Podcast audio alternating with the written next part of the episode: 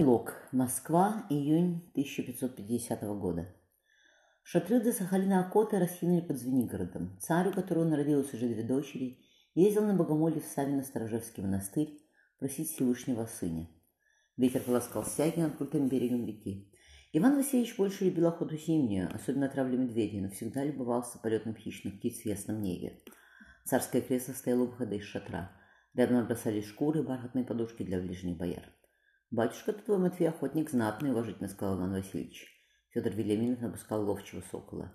Птица поднялась под небесе великим верхом, превратившись в едва заметную точку. Кувыркнувшись, сокол полетел на перерез цапли.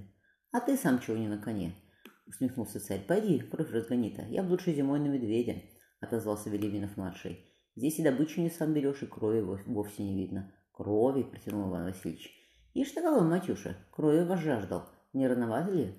Двенадцать лет государя первый раз на медведя пошел с батюшкой. Привык я больше к той охоте. Батюшка же любая охота по нраву. Матвей следил за несущимся вниз соколом. Однако ж смотри, Иван приложил ладонь глазам. Третью цаплю его сокол сбивает. Ладно, съездим, как снег станет. Потравим медведей. Чего не сделаешь ради любимца? Ласково потрепав густые кудри Матвея, царь добавил.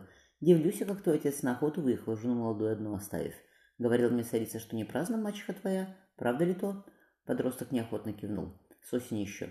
Ох, и молодец, боярин Федор, усмехнулся царь, он везде поспевает. Вроде в годах, а жену молодку обрехатил, небось не в последний раз. На всю волю Божья, буркнул Матвей. Ты заревновал, что ли, удивился царь? Дурак ты, Матюша. Ты головин по матери покойницы. Богатство в вашем роду не считано. Не обделит тебя, батюшка, я за этим присмотрю, успокоил Иван Васильевич. Спешившись, держа сокола на рукавице, Федор подошел к креслу Ивана Васильевича, поклонившись земным поклоном. «Сколько набили-то, боярин?» Сабель штук с двадцать, до куропаток и другой мелочи без счета. Значит, потрапезуем, славно рассмеялся царь. Монашеское братья хоть и вкусно ест да постно. Три дня до Горохина рыбы провели. Хватит нам яств иноческих. Поднеси-ка сокола, Федор, приказал Иван Васильевич. Птицу, державшуюся за ловчую рукавицу боярыня, боярня, крепко привязали за ноги ременным должиком, в суконной путенке. Голову покрывал бархатный колбучок, изукрашенный золотым шитьем и драгоценными каменями. Быстрым движением сняв колбучок, Иван погладил сокола по шее. Тот замер, раскинув крылья, отвернув голову. Иван Васильевич сам напомнил Федору хищную птицу, четким очерком профиля, горбатым носом, жесткими, немигающими глазами. «Хорош тебя, сокол Федор», — похвалил царь. «Долго учил его, да больше госа государь. К речи то, что мне на тесть на свадьбу в подарок прислал с моря белого. Тех еще учу. Как готовы будут, вам их преподнесу в дар. Сегодня уже выпускали их на куропаток». «Спасибо, боярин, уважил», — кивнул Иван. «Я тебя так же уважить хочу за сегодняшнюю охоту. Правда ли говорят, что боярня твоя в тягости? Божией милостью. Федор поймался на, улыбке, на улыбке. Кроме Господа Всемогущего, думаю, там кто-то еще постарался, а, Федор Васильевич? Государь весело подмигнул Вильямидову. Когда срок-то ей? Скорости ожидаем. Через недели две или три.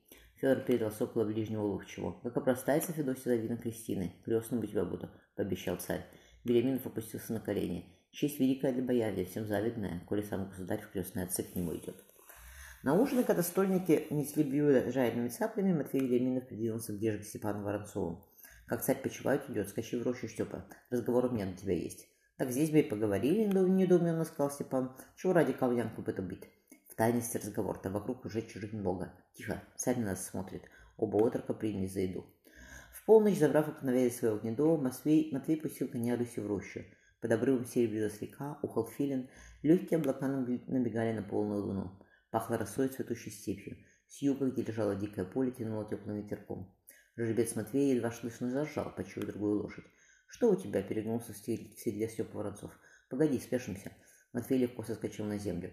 Были они ровесники, но Степан рядом с невысоким Матвеем казался взрослым мужиком. «Грамоту Марии передашь?» Матвей взглянул в глаза глаз Степана, в лунном свете отливавший серебром.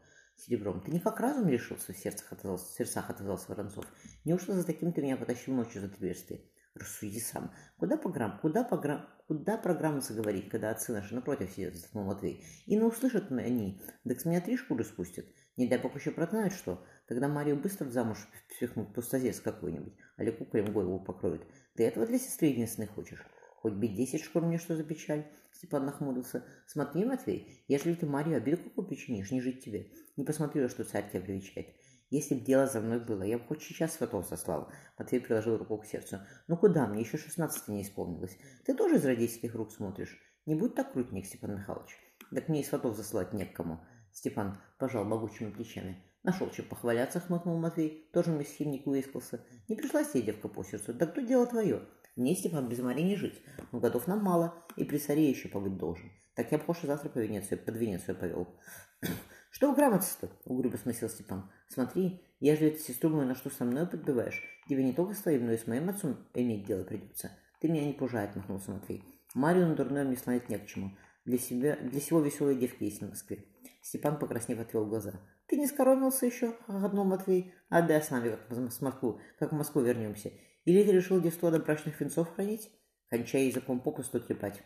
Огрызнулся Воронцов. «Чем только ты к нашей Маре пригнулся, в толк не возьму». Тема прикинулся, что язык у меня хорошо подвешен, рассмеялся Матвей. Девки это Степа, ох, как любят. Ну что, передашь грамоту-то? Давай. Засунул грамоту в переметную сумму. Степан поскакал обратно к шатрам. Матвей долго смотрел ему во след.